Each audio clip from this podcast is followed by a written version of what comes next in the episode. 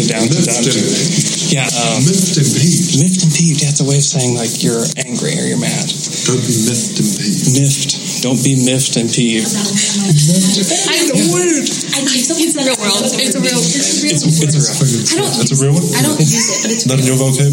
Down to dunk. Yes. This is Steven Adams. Don't be miffed and peeved. No, you can't be miffed and peeved. Sorry. This is Steven Adams. You can't be miffed and peeved because you're listening to Down to Dunk.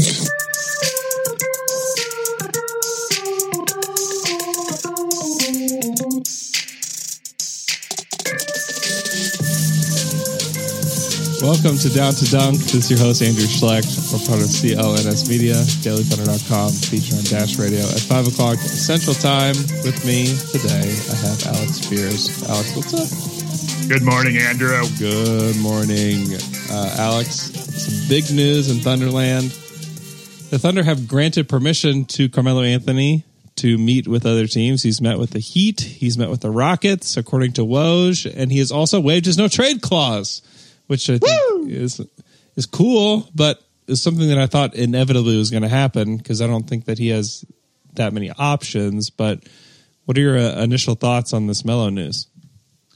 Uh, yeah, it's just very exciting because I feel like we've been talking about this for a while that, you know, everyone was getting hung up on the no trade clause, but the whole time you really just needed a team who was willing to buy out Melo.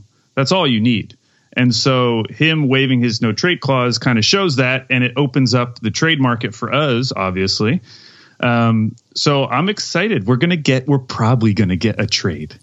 It seems Which we- like it. We Yeah. love trades.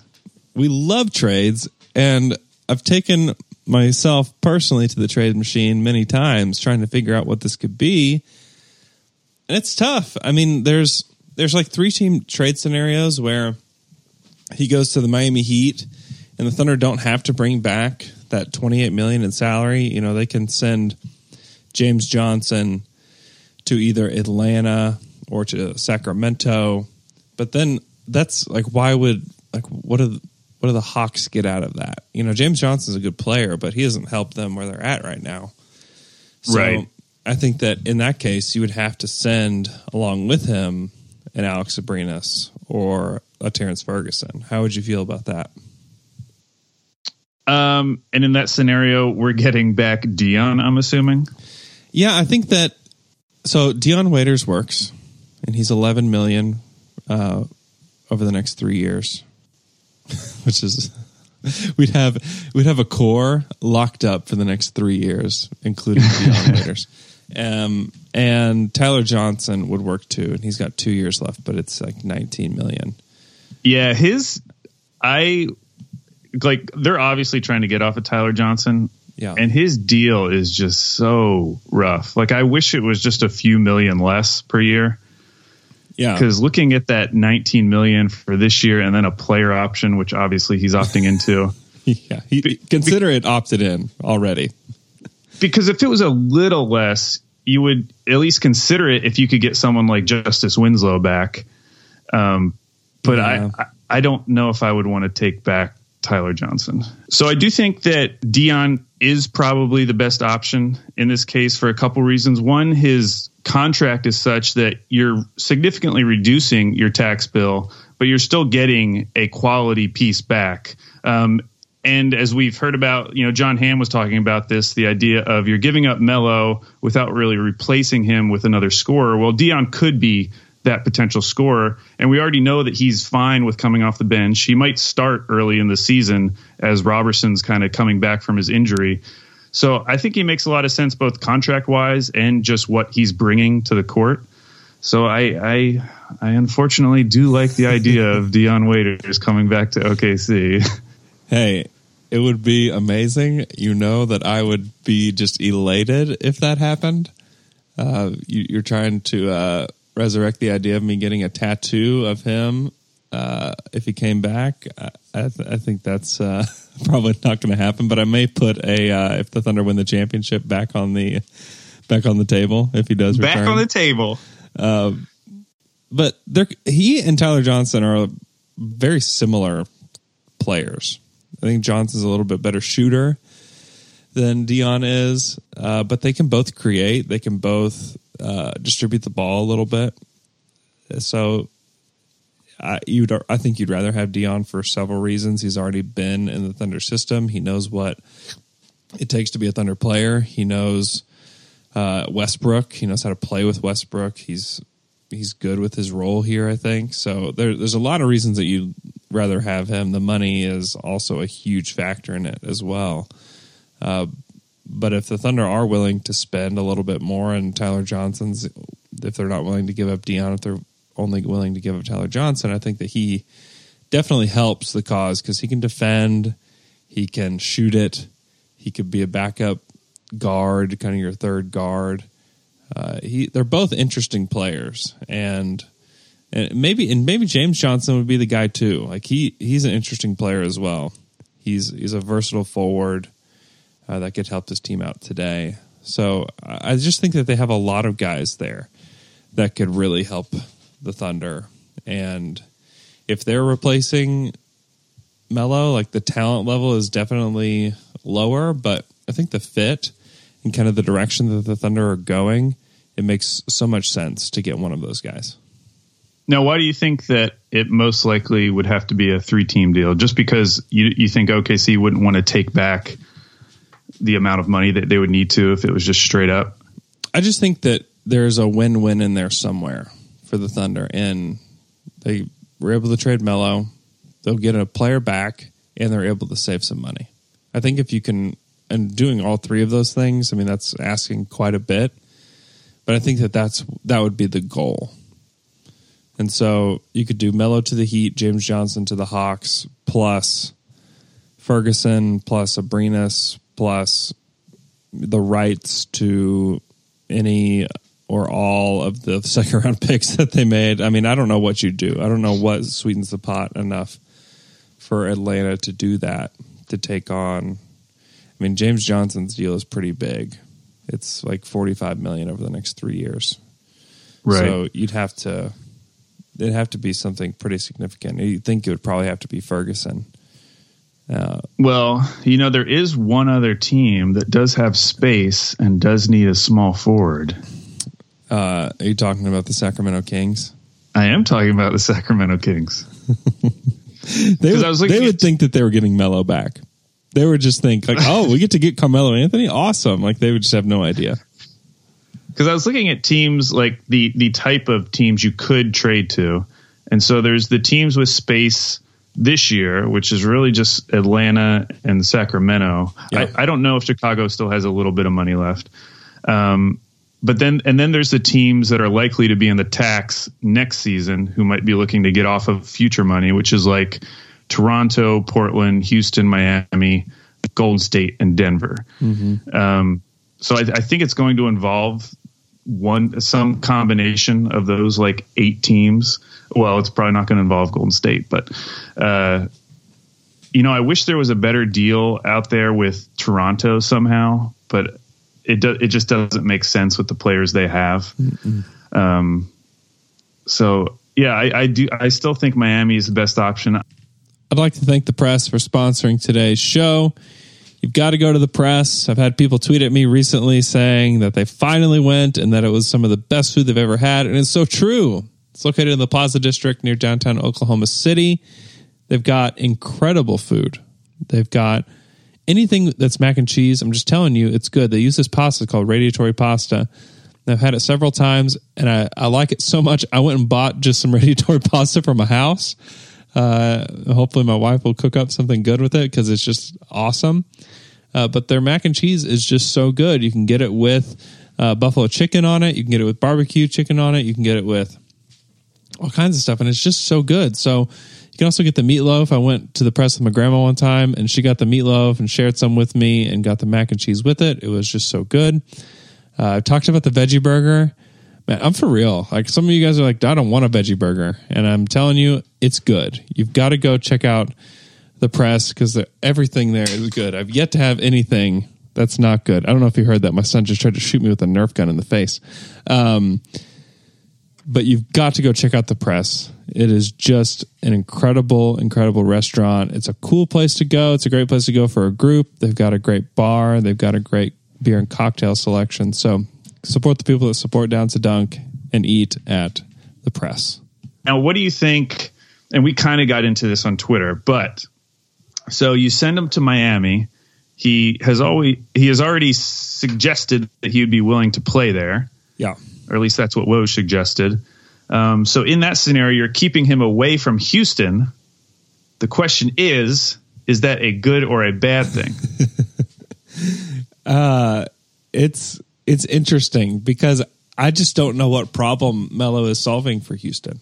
I mean, they already can score the basketball. They, you know, they could defend last year, but they're missing their two best wing defenders now, in Ariza and Mbah a Moute. Like who who defends Kevin Durant? You know, who defends Paul George? Who defends those guys? I mean, I don't, I don't, I don't know the answer. Gerald Green? Like who else is Uh, on I roster? actually do know the answer What is it? uh, De'Anthony Melton? Uh, no, he does look very good. But uh, no, I was reading a blog post on uh, Space City Hoops today. It's a Rockets blog, Okay. and uh, apparently the the big replacement that's going to be coming in, and we're going to find out today. He's choosing between Houston and Brooklyn. Is James Ennis, and James Ennis in this article. They're talking about why he would be a, a good fit for the for the Rockets okay. they say first off he is an elite defender who can guard the perimeter well and lock down opponents Oh boy. so i think they're putting uh, some eggs in the james ennis basket and beyond that i don't know I, I do think Melo kind of falls into this category, and MCW falls into this category as well as like players that Houston, for whatever reason, just thinks that they can get more out of. Yeah. they they think that they're going to bring them into their system and it's just going to be different for some reason. And maybe it will be, but it, it definitely uh, they him and MCW kind of those two signings would have very similar uh, reasonings behind them. I know you don't listen to Bill Simmons, but I don't. Bill Simmons had a live podcast with Daryl Morey, Uh huh. and there was a point where everyone on stage, which was like Shea Serrano and a few other people, they were all making fun of him for signing MCW. Oh really? yeah, it was really funny. What did Daryl Morey say? He said, "We signed a rookie of the year." Oh no. See, that's that's the trap. That's the trap of, Mar- of Michael Carter Williams. right. That's why he's been on so many teams. but I, I I don't know when I when I think about Houston's offseason, like I think focusing on how Melo helps Houston against Golden State really misses the point because in my opinion, where their roster is now, they're not beating Golden State whether Yeah. they have Melo or not. Um, I I still think Houston's going to be a really good regular season team. I have like as long as they're healthy. Um, and by the way, they were not healthy last year. They had a, a ton of guys miss significant amounts of games. Yeah. Um, miss like at least ten games. So I, if they're healthy, I still think they're going to be fine in the regular season, whether they get Melo or not. Um, so I don't know if it ultimately matters the Melo thing. At that point, it's like, well, does it make them more likely to beat our team? Yeah. You know, because I don't know if either of us re- is, really has a good chance to beat Golden State. So then it comes down to like, well, can we beat Houston? And uh, you know, I mean, on the one hand, Andrew, uh, Houston does. Uh, they were the number one isolation team last year, Right. so Melo make does make sense in that in that way. But do you want Um, to give? Uh, uh, the question is, do you want to give isolation possessions to Carmelo Anthony? At this They clearly do. you're right. I don't. I don't get it. I mean, you're basically bringing on a cooler Ryan Anderson, right? With what you'd want from him, and Yeah. both both guys you have to sit. And Ryan Anderson seemed okay with it because he's like, I'm making twenty million dollars, and you know this is, Right. this is fine. Melo threw a hissy fit when he had to sit just for a few minutes, and I just don't. I don't know. Maybe he maybe he's a changed man when he goes to this team. Maybe Chris Paul screaming at him would will change his mind about what his role should be. I have my doubts about that, but I just I don't know. They're talking about playing him at the three, and I, I thought that one of the best things that Billy did all season was that he never played Melo at the three. I mean, never played him at the three. Yeah. And thinking about because I keep hearing, and I just it makes no sense to me. Keep hearing that Melo would be a Trevor Ariza replacement, and I'm just like, guys, like this, he can't play the three anymore. He can't. He could hardly stick with a lot of fours, and so to to think that he could play the three again. I mean, he'd have to be in impeccable shape, and that's why I think like Miami, like maybe he could play the three in Miami because they're ha- require him to be in a certain amount of shape. But Houston and OKC didn't do that, and so I just wonder, what is it? What does that look like? And so, I don't know. I don't. I don't think that it matters if he goes to Houston or not. I, I don't. I don't think it raises their ceiling as much because I, I kind of thought that Melo would raise the ceiling of the Thunder, and also lower the floor of the Thunder, but it really just lowered their floor because in the playoffs he did he was not helpful. He was really bad, and a lot of it was that he just wasn't shooting well. And maybe he shoots better in Houston. That's that's a possibility, but he was also just being targeted over and over and over again. And that NBA is not going away for a long time. And Melo will be long gone once that era is over of just finding the weakest link and targeting it. And so I just I just don't know how you can play him in the fourth quarter of meaningful games. It, it really is amazing. This Houston team like really had a remarkable season. They pushed Golden State all the way to seven games. Um, they lose partly because of just like a fluke cold streak from 3 and then they respond to that. And by the way, the, the reason that they were did so well against Golden State had a huge reason to do with that they had so many defenders on the court Right. at all times. Um, and then they respond to that kind of in the same way that uh, Dallas responded after the 2011 championship. It's just like, yeah, maybe I don't think we need to pay these guys. And Yeah.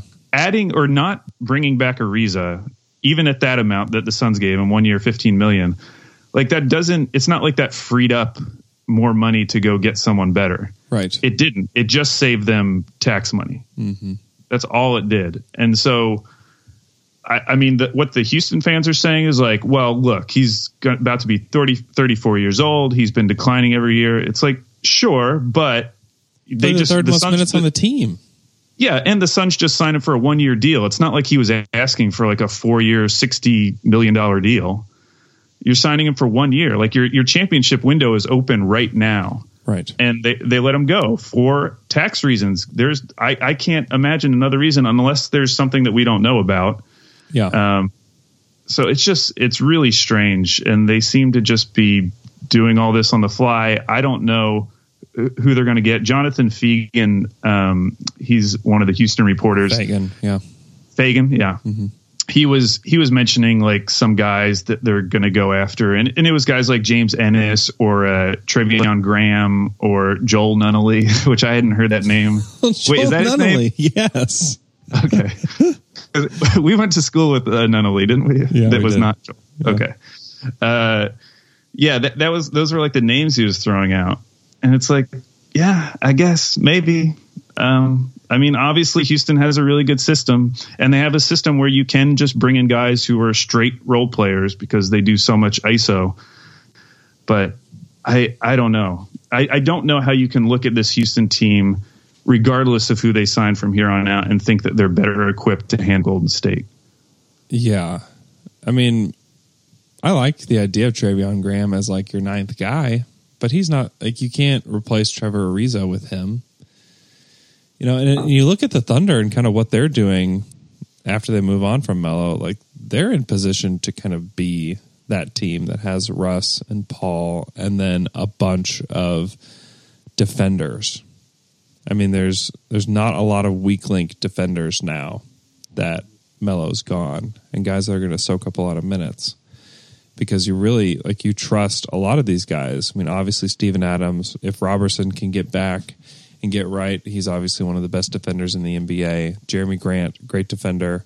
Patrick Patterson, good defender. I thought Terrence Ferguson made strides as a defender. Nerlens Noel, defender. Ray Felton at least gives effort on that end. Uh, Abrines showed quite a bit in the playoffs last year as a defender against uh, the Jazz. So, like, they're kind of setting themselves up to be that kind of team. And if you can bring in a Dion Waiters, who I thought was tremendous in the 2016 playoffs as a wing defender, And they're setting themselves up to be that kind of defensive monster that has this these this two headed score there. And I just think like that's that's about as good as you can get at this point to playing against Golden State or even playing against Houston. I think that's like the best you can get.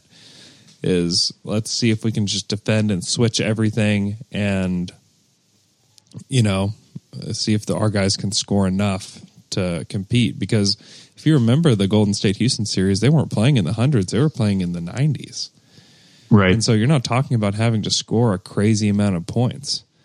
Uh, if you can lock down on defense, then you just need to score enough to win. And I feel like this Thunder team has enough weapons to be able to do that.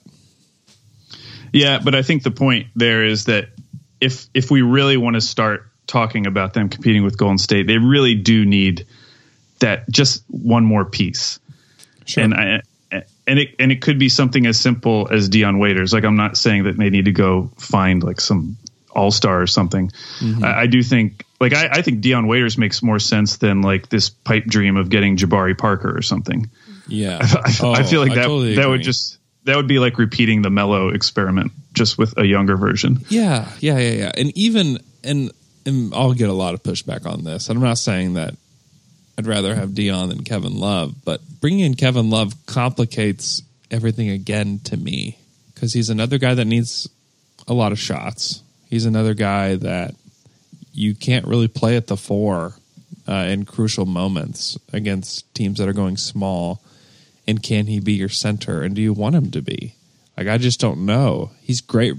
He'd be awesome for the regular season. If the Thunder were able to acquire him for Melo and assets, I mean, I think you probably have to do that deal, and the Thunder maybe win 60 games. Like, that's a great regular season team. But then when it comes back down to the playoffs, are you going to be able to play him? And he's going to be targeted like he was against Golden State, and they got swept by Golden State in the finals. And I, I like Kevin Love as a player. I think he's awesome as a regular season guy. Uh, but I just worry that you just have like your, I mean, he would be like best case scenario Melo and probably even better than that. He's very talented. He's very good. He's easily the third best player on this team. But you have to, I think that the Thunder are really looking at fit going forward. They want to play faster, they want to have a great defensive team. And I just don't know that Kevin Love fits that. And I think that at this point, you'd rather have fit over talent because I think that it, the Melo thing complicated the offense, and I just don't know that you need somebody else complicating it. I think you need more play finishers. I think you need guys that don't care as much about how many shots they get because you have two guys that are going to take a ton of shots. Russ and Paul George are going to take a ton of shots this season. And so I think that's what the Thunder want. And I just wonder if you need another guy that's going to come in and need, you know, 16, 17, 18 shots. Right. Yeah. I no. I, I think that's a good point. I mean, I think both of us would be very excited if Kevin Love ended up on this team. It would be a, a very fun team, um, and I think they'd get Oklahoma City would get a ton of positive press out of it. Uh, but yeah, I think you're right. I think in this scenario where the, the goal is to beat teams like Houston and Golden State, I think Dion Waiters. Oh man, this. Uh, I'm just Ooh, throwing up in my. it. I'm throwing up. Say it, throwing up say in my it, mouth just it. thinking about it. Ugh. um, I think in this uh, in this scenario, I think bringing in Dion Waiters might make a little more a little more sense than Kevin Love. Wow, yes. I am I'm going to aggregate that to my own blog today. my own per- I'm going to start up my own personal blog, Andrew Schlecht at blogspot.com. And I'm just going to write a story about you saying that. It's going to be so much fun. but seriously, you look at uh, like what Houston did last summer. You know, uh, they have their two-headed monster in Chris Paul and James Harden, Yeah. and then they just brought in a ton of defenders, and, And that's all your- they focused on. And they had Capela, which Steven Adams and Capela are are similar players in a lot of ways. Right. And yeah, I mean, it, it makes a lot of sense. And looking at what they did in the draft and the signing of Deonte Burton, you have Hamidou Diallo, Kevin Hervey, uh, Devon Hall, all those guys, it's like, oh, I can see what they're trying to do. They're trying to get athletic, versatile players that can play within this kind of system. And that's the direction that they're heading. And they brought in a bunch of those guys. I don't know who's going to end up on the roster. I don't know if it, it seems likely that they're going to move on from Corey Brewer. They gave Nerlens Noel Corey Brewer's number, and that may may mean nothing in the end, but it sure seems like it means something to me. And so I think it's likely that they move on from Huestis and um, from Corey Brewer, and you know they have Deonte Burton as a two way contract. They have one more two way to sign. You know, I wouldn't be surprised to see Diallo with the Thunder. Um, and then I don't know who will get the other two way spot. I don't know what they're going to do with Daniel Hamilton. I hope they I hope they let him go, but I have this like sick feeling in my stomach that he's going to get a roster spot just because he's this year's Dakari Johnson.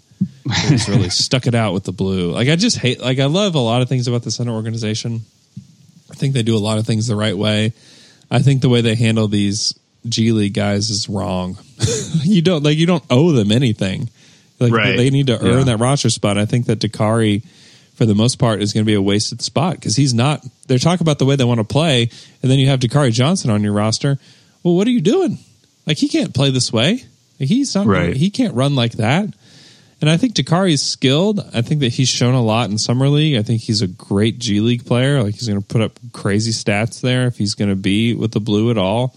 Uh, just because he can do a lot of things, but I just don't know. Like, do you want the ball in Dakari Johnson's hands? The answer is no. The answer is absolutely not. And so, I think like Devon Hall makes a lot of sense. He's a play finisher. He's got some grit. Uh, you have Kevin Hervey, who's just huge. I mean, that dude is massive, and if he can hit a corner three and defend a little bit, like that's that's a big win. Deonte Burton is super fun. The guy is very skilled. He's 6'5", 250 pounds. He's just this giant, just beefy, beefy man that can handle and pass. Uh, it's I don't know if he can shoot it from three at the NBA level. He the sample size is really low in college, and so it's really hard to say. But he is super fun. Diallo, crazy athlete, defender. He can handle a lot better than I thought he could. He can do a lot of things a lot better than I thought he could.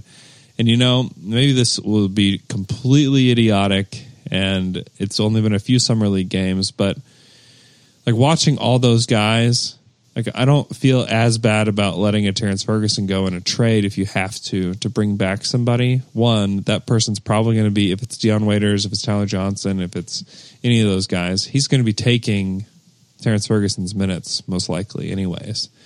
Right. And two, I feel like they've got some talent in the pipeline now to where you don't really have to worry about that all that much. And Ferguson has looked really rough in this summer league. Uh, I think he's defended well. I think that he's shown some little things that I really like. I'm not worried about him at the NBA level, but they're trying to stretch him to be more of a playmaker, a guy that can take you know take two dribbles and and dish it off to somebody. And he's really shown largely that he's not ready for that role and that's okay. He's still 20 years old. He's super young. He can still develop. He's likely still going to be on this Thunder team and actually play this year. Um, but you know, with Hamidou Diallo there, with Devon Hall, like, like I don't know. I don't feel as bad about letting him go, just because I thought I think the Thunder did a really good job in the second round finding guys that can fit this mold and maybe potentially play in the league.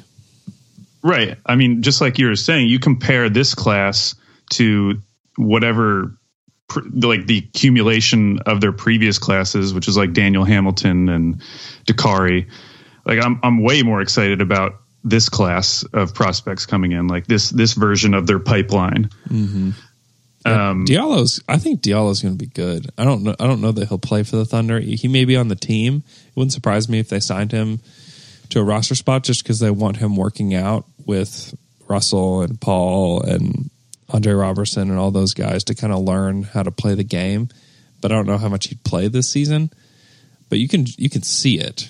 You can see the potential that he has, and he just looks like a Thunder player. Like he's crazy. His athleticism is nuts. Like he's probably, if he makes the roster, he's probably a top three athlete on this team. I mean, he's the rebounds that he skies for. that dunk that he had. I mean, he's he's got some crazy athleticism and he's got some skill too. He's a five star recruit out of high school. He's got and he played at Kentucky.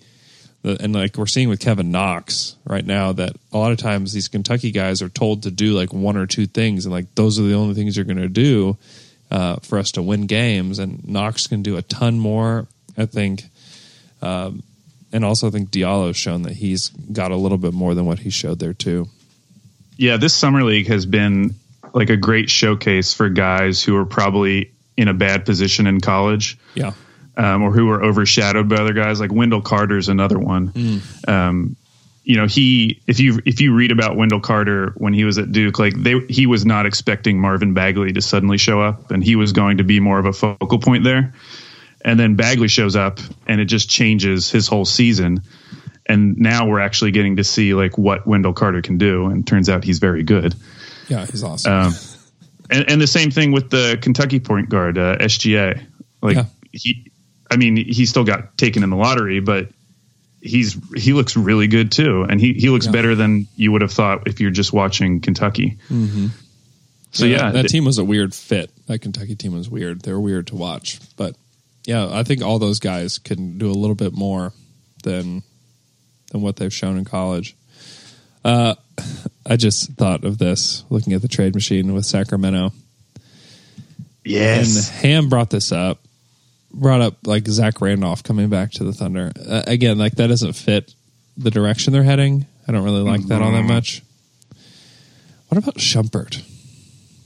yeah. I was looking at Shumpert yesterday as well. I don't love that. That doesn't. I don't get excited about that at all. Um, but I don't know. What do you think about that? We, I mean, we would talk ourselves into it super fast, Oh, and let- we know Let me let me try to do it real quick. Let me pull up his basketball reference page, and I'll talk myself into it in like five seconds. well, and, and don't forget, I the Thunder have been linked to Shump before. yeah, they tried to trade for him a, a couple years ago when he was in New York. And that one wouldn't surprise me, and they would they could buy him out. The Kings could. Um, okay, you're about to sell me on Iman Shumpert. Hold on. okay, so Iman Shumpert is a career 34% from three. He's got some nice length. He's athletic. He fits the Thunder mold. Uh, he could play the two and the three. He can even steal some minutes at point guard. He was considered to be a point guard coming out of Georgia Tech, even though he couldn't get the ball to Derrick Favors uh, to save his life during that year in college. Um, man, I don't know. His stats don't look that good. yeah. Oh, I remember why I didn't think it would work because he only he's an expiring. So for the Kings, it's like, what's in it for them? You you would have to give them something significant. You're asking them to pay. Well, I mean, I guess they have to reach the salary floor anyways, but I don't know. It's it's not like a deal where the Kings would be getting off of future money. No, they wouldn't.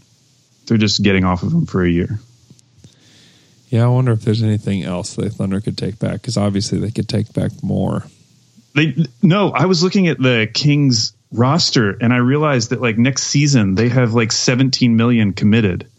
Like something it's all absurd. rookie. It's all rookies. It's all all- rookies and it's all these guys who are expiring like Garrett Temple and Zach. Randolph. Would you rather have Garrett Temple than Shumpert? Yeah, I would. I would I like. Garrett Temple. Would you do? Ugh. Would you do Garrett Temple and Kosta Koufos for Carmelo? Where does Costa play? I don't know if he does. Uh, I mean- I just hope that they get him to shave his head if he came here. He's been hanging on to Yeah, my hair for way too long. Yeah, I, see, He weighs about the same amount that Deonte Burton does. really, He's like 265. I really hope Deonte Burton ends up sticking in the league. He's so fun. I just think he's and he, he's 24 years old. So like he's he, he's gonna make if he's gonna make it, he's gonna make it in the next couple of years. They That's- should only sell his jersey in like two XL if he makes it. he, he is so he. I like him a lot. Uh, I don't know if he's going to be any good, but I just like the idea of him. Oh Um, man, any? You have any other Yeah. trade ideas? Um, no, not really. I was looking through like Toronto. I was looking through Portland. I mean, we had Yeah. talked about Portland previously. Mm-hmm. Um, the issue with them is that the most likely candidate would be Evan Turner, and that's just more guys who can't shoot. Even though he he does, he you know he has playmaking ability and he can score. Um, the lack of shooting would be an issue. Uh, I looked through Denver a little bit, but didn't really. I mean, there you'd have to take back someone like Mason Plumlee, which doesn't make any sense. no. And would So- you trade with? Would I mean? He said he's waived his no trade clause. He may say, you know what? I have no trade clause again. You guys. Yeah. uh, Houston makes zero sense because it would. I'm assuming it would have to include Ryan Anderson. They're not going to give us Eric Gordon. No. So No, everybody's like Eric Gordon, PJ Tucker. Can we make that happen? Like, of, of Right. course, like Thunder would do that. I mean, they do that in a heartbeat. But the the Rockets aren't. That would make the Rockets like fighting for the eighth seed. I feel like right. if they did something like that. Yeah. So when you start looking at it- there's really only like four or five teams Yeah. that it could possibly be that could be involved. Um, let me let me look at Portland one more time. Is there anyone else? Well, there is Mo Harkless. We do like Mo Harkless. We do. Um, now, see with them, it would definitely have to be a three teamer, or you're taking back just a ton of money. Right. So I don't know. You could do uh, to Chicago. That's not working. You do the thought of taking on like Cristiano Felício's contract or Omer Asik's contract and sending them Melo. And then you just you require just a big trade exception. And Yeah. then- which is like the the least exciting thing possible just because you know that trade exception is just going to expire. Right.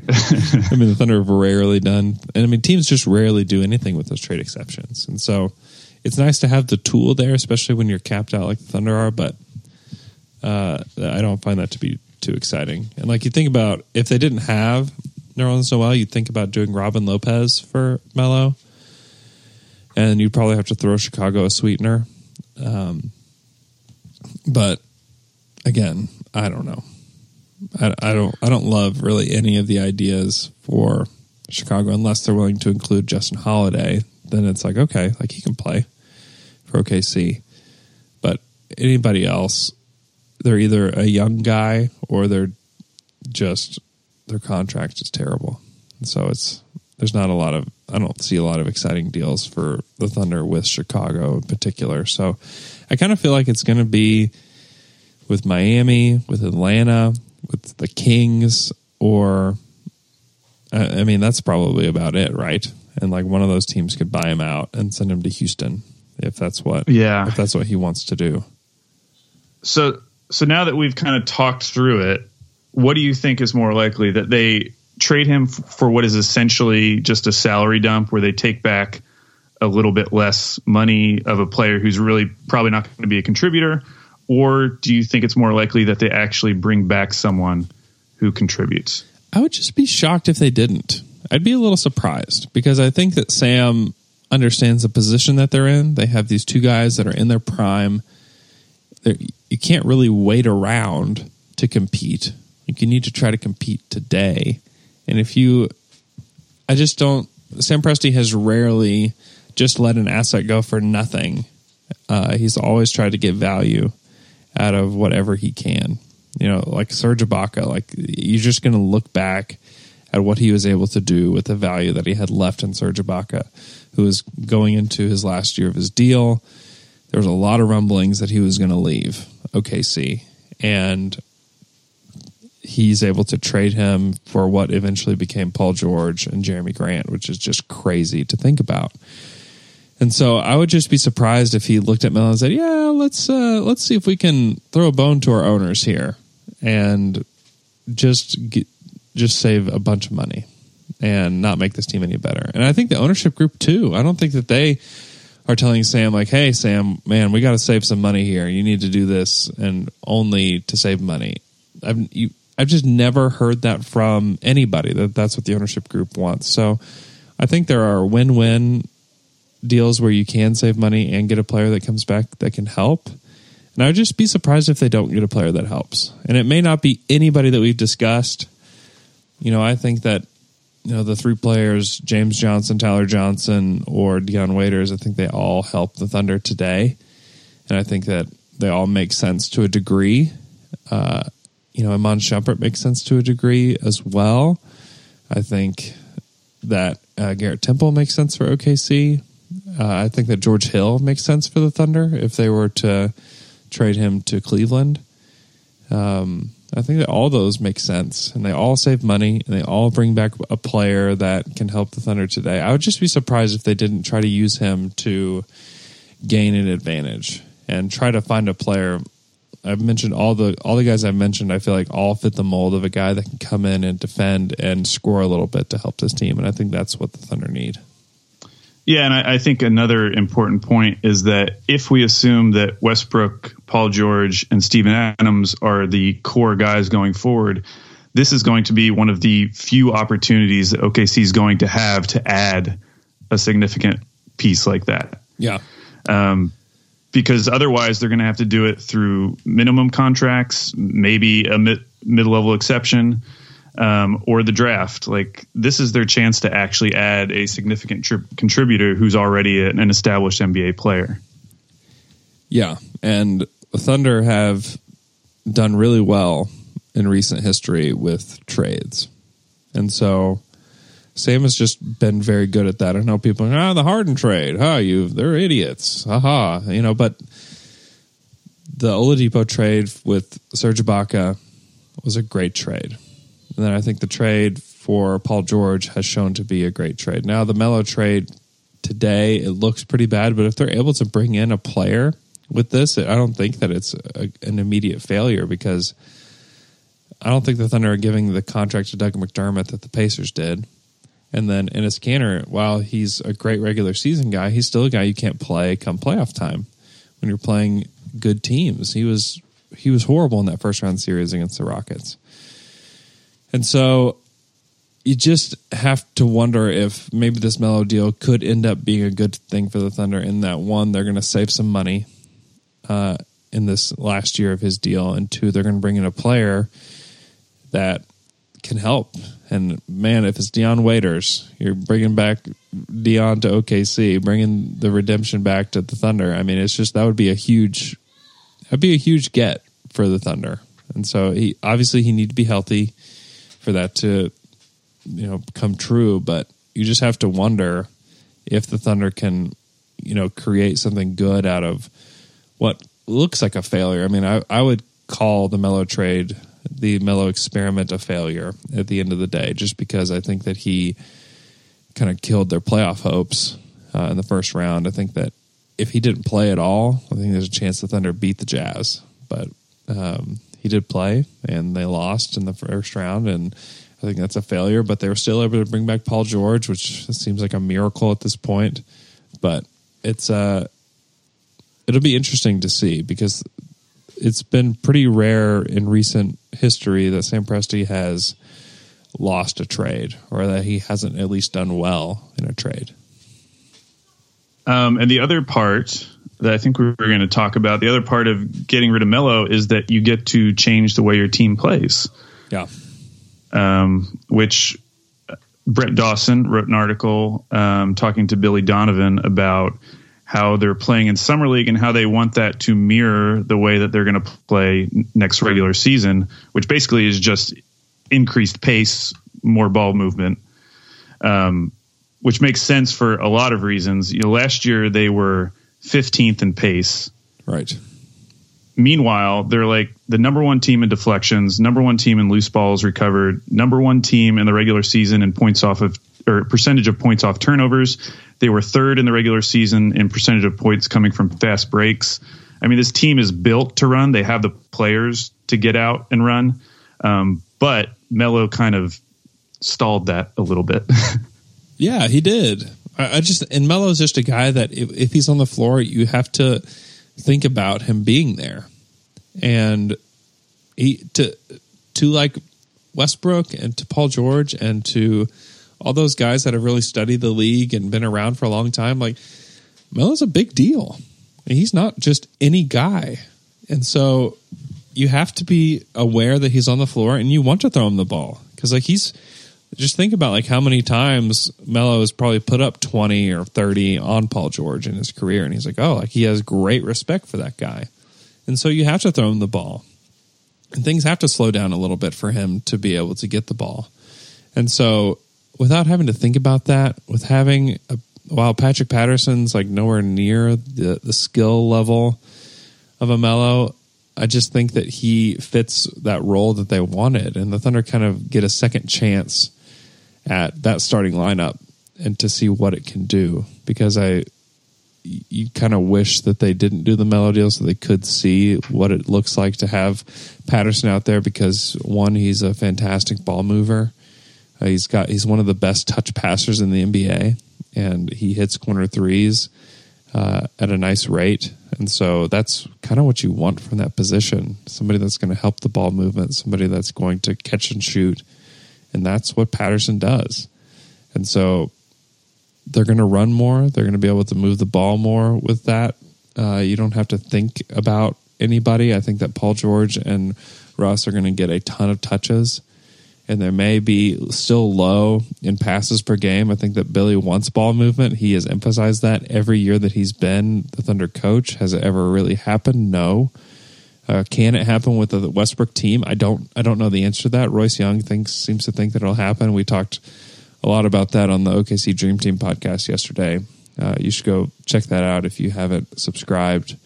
Um, but it's it's interesting to think about what this team could be because you know that they're going to be a defensive monster now, and then if their offense can be more free flowing. I have my doubts about that. I think that it still could end up being a lot of pick and roll, pick and pop type of stuff with the players they have now rather than, you know, a lot of ball movement, you know, setting screens and things like that. I'd love that. That's the kind of basketball that I like and I like to watch, but I would be a little surprised if if Russell Westbrook wanted to play into that.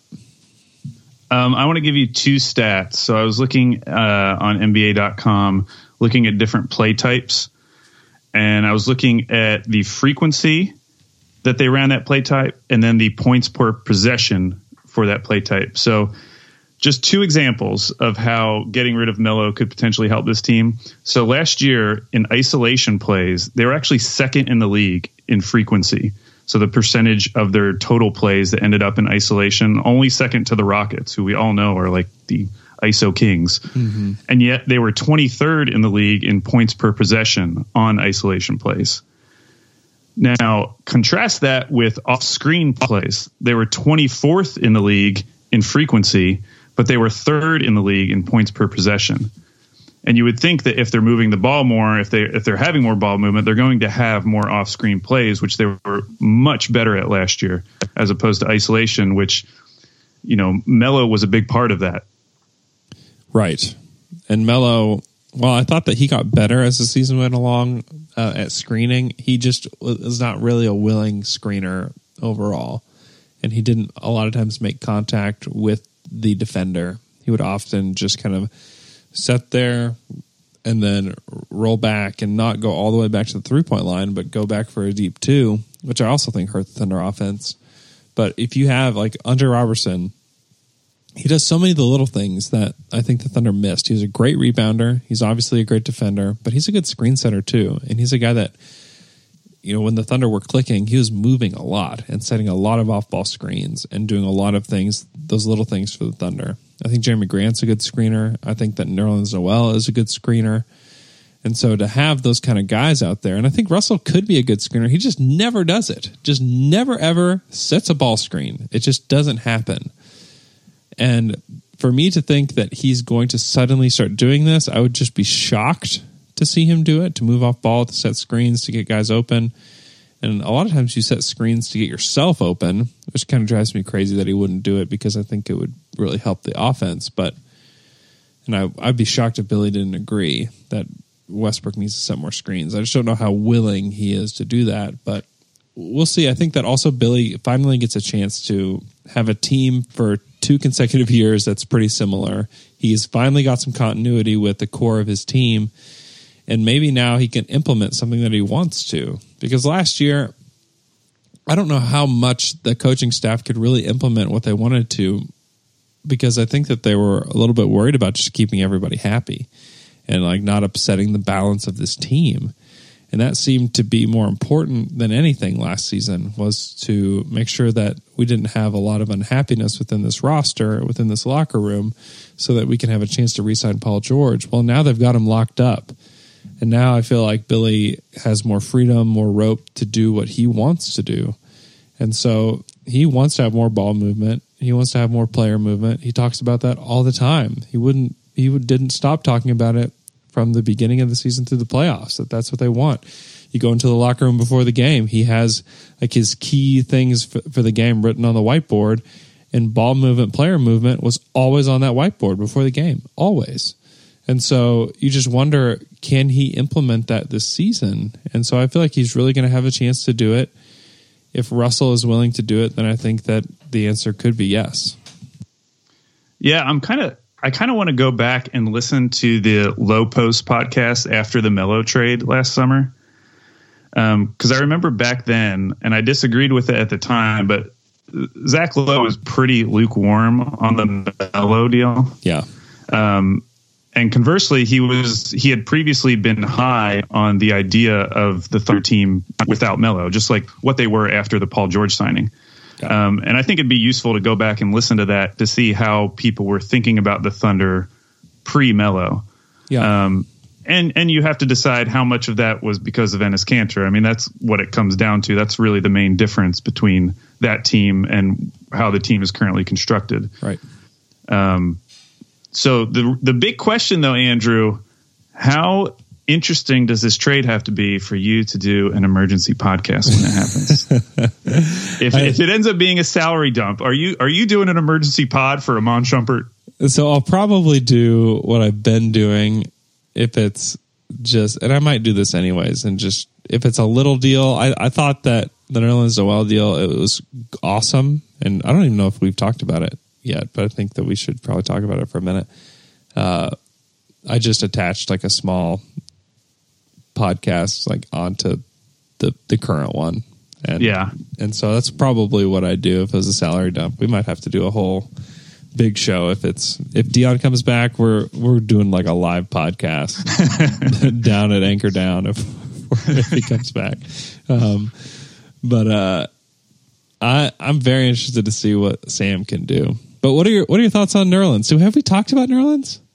I don't think so. Well, tell tell me you've been you've been a Nerlens guy for a long time. Tell me your your Yeah. excitement and your thoughts about Noel on this team. I do love Nerlens. It, it originally goes back to just fantasy basketball because that first season to find a guy who gets you two steals and two blocks a game is just very rare. Ooh, so rare, so rare. Uh, so that's my that was my original just fascination with him. That's when I fell in love with Nerlens, and I've just followed him ever since. Um, formerly, I was formerly a Sixers fan, so obviously I, I was interested in for that reason as well.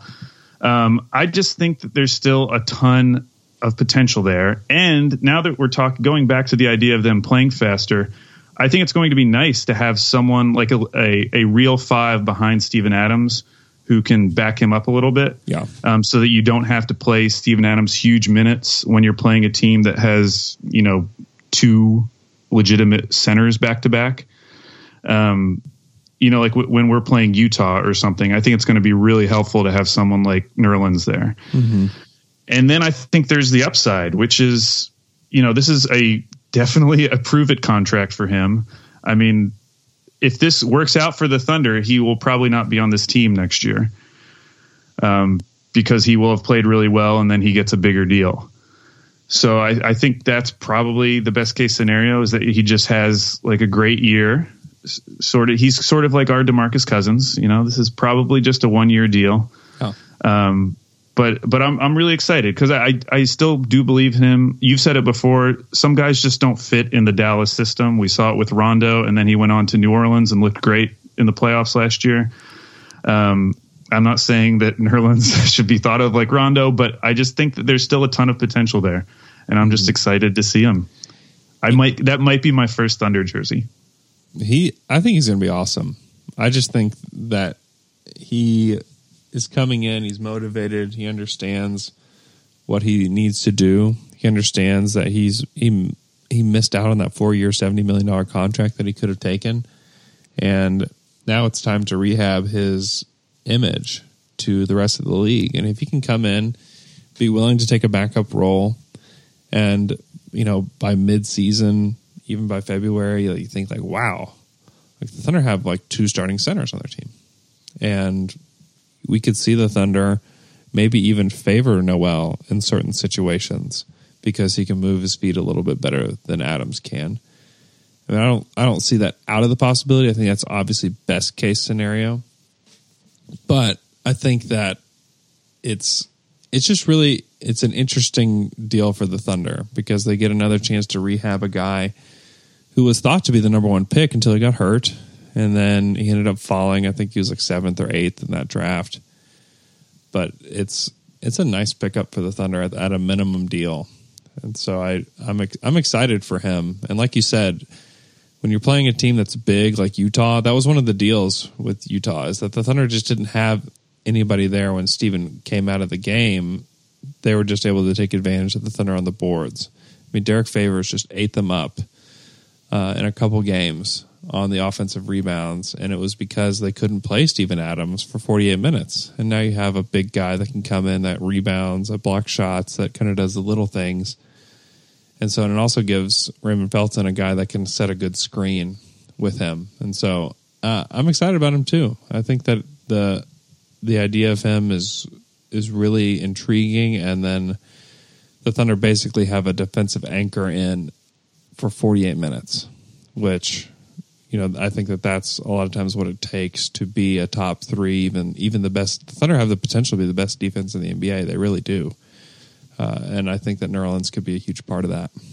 Yeah, the only thing I hope is that we still do see some lineups with Grant at the five. Yeah, because I, I, did, I do think that has a place on this team. Sure. I hope it's not just purely Adams Noel the whole season. Yeah, and with the way Billy coaches, it won't be because he he's going to tinker with the lineup all season, and it's going to frustrate fans. But hopefully, come playoff time, he'll find enough things that work that uh, they can use. Alex, anything else before we go? I have a feeling that we're just going to get a Woj bomb at any time now, and it's going to uh, make all of this this whole podcast just completely null and void. I'm being attacked on Reddit. About what? Somebody there's a front page post from a Golden State Warrior fan right now titled Kyle Singler was never a bottom 5 player, not even once. And it's all about they're defending Kyle Singler 2 years after I wrote that post about how Kyle Singler not was even the once. worst player in the NBA. uh, but it was it was kind of funny cuz in the so that that post that I wrote a long time ago spawned somebody else named it this, but they called it the Singler line, which is when your field goal percentage, three point percentage, and free throw percentage add up to less than 100. Yeah. and so he was making the case that Singler has never actually been below the Singler line for a whole season. And then someone in the comments was like, "Yeah, we should call it the Huestis line because it turns out Josh Huestis was below 100 last oh, year." No, Josh, no. yeah. oh man, that's funny. So that's your that's your uh, Reddit update for the week. oh, that's pretty great. Uh, Alex, thanks for coming on the show. You got to follow Alex on Twitter at Al Baby Cakes. Uh, he's a fun follow. He's got some smart NBA takes as well, so be sure to follow him. You can follow our show at Down to Dunk on Twitter. You can follow me at Andrew K. Schlecht. Please go check out the press. They're wonderful. Uh, you guys have been so awesome at leaving five star iTunes reviews lately. It's been uh, kind of overwhelming. Uh, you guys have just really shown up and it really means a lot to us. So continue to do that. If you haven't done it, you can go to iTunes on your phone. If you have an iPhone, go to the podcast app, search down to dunk, and you can tap five stars really easily. You can also do it on your computer from iTunes. So just take a few minutes of your time. I know there's still a ton of you out there that haven't done that. If you are a new subscriber to our show, welcome. We're glad that you are listening. Please tell your friends about our show. This is kind of how this thing snowballs uh, to something even bigger as you guys just share it with your friends. So share it on social media. If you have a chance, we always tweet out the podcast. So take some time to retweet that. I don't care if you have two followers or 2,000 followers. It just means a lot to us that you would be willing to share that with your friends. So please do that. Hope you guys have a great Wednesday. We'll talk to you guys again Friday and maybe even sooner because we might have a Melo deal on our hands soon.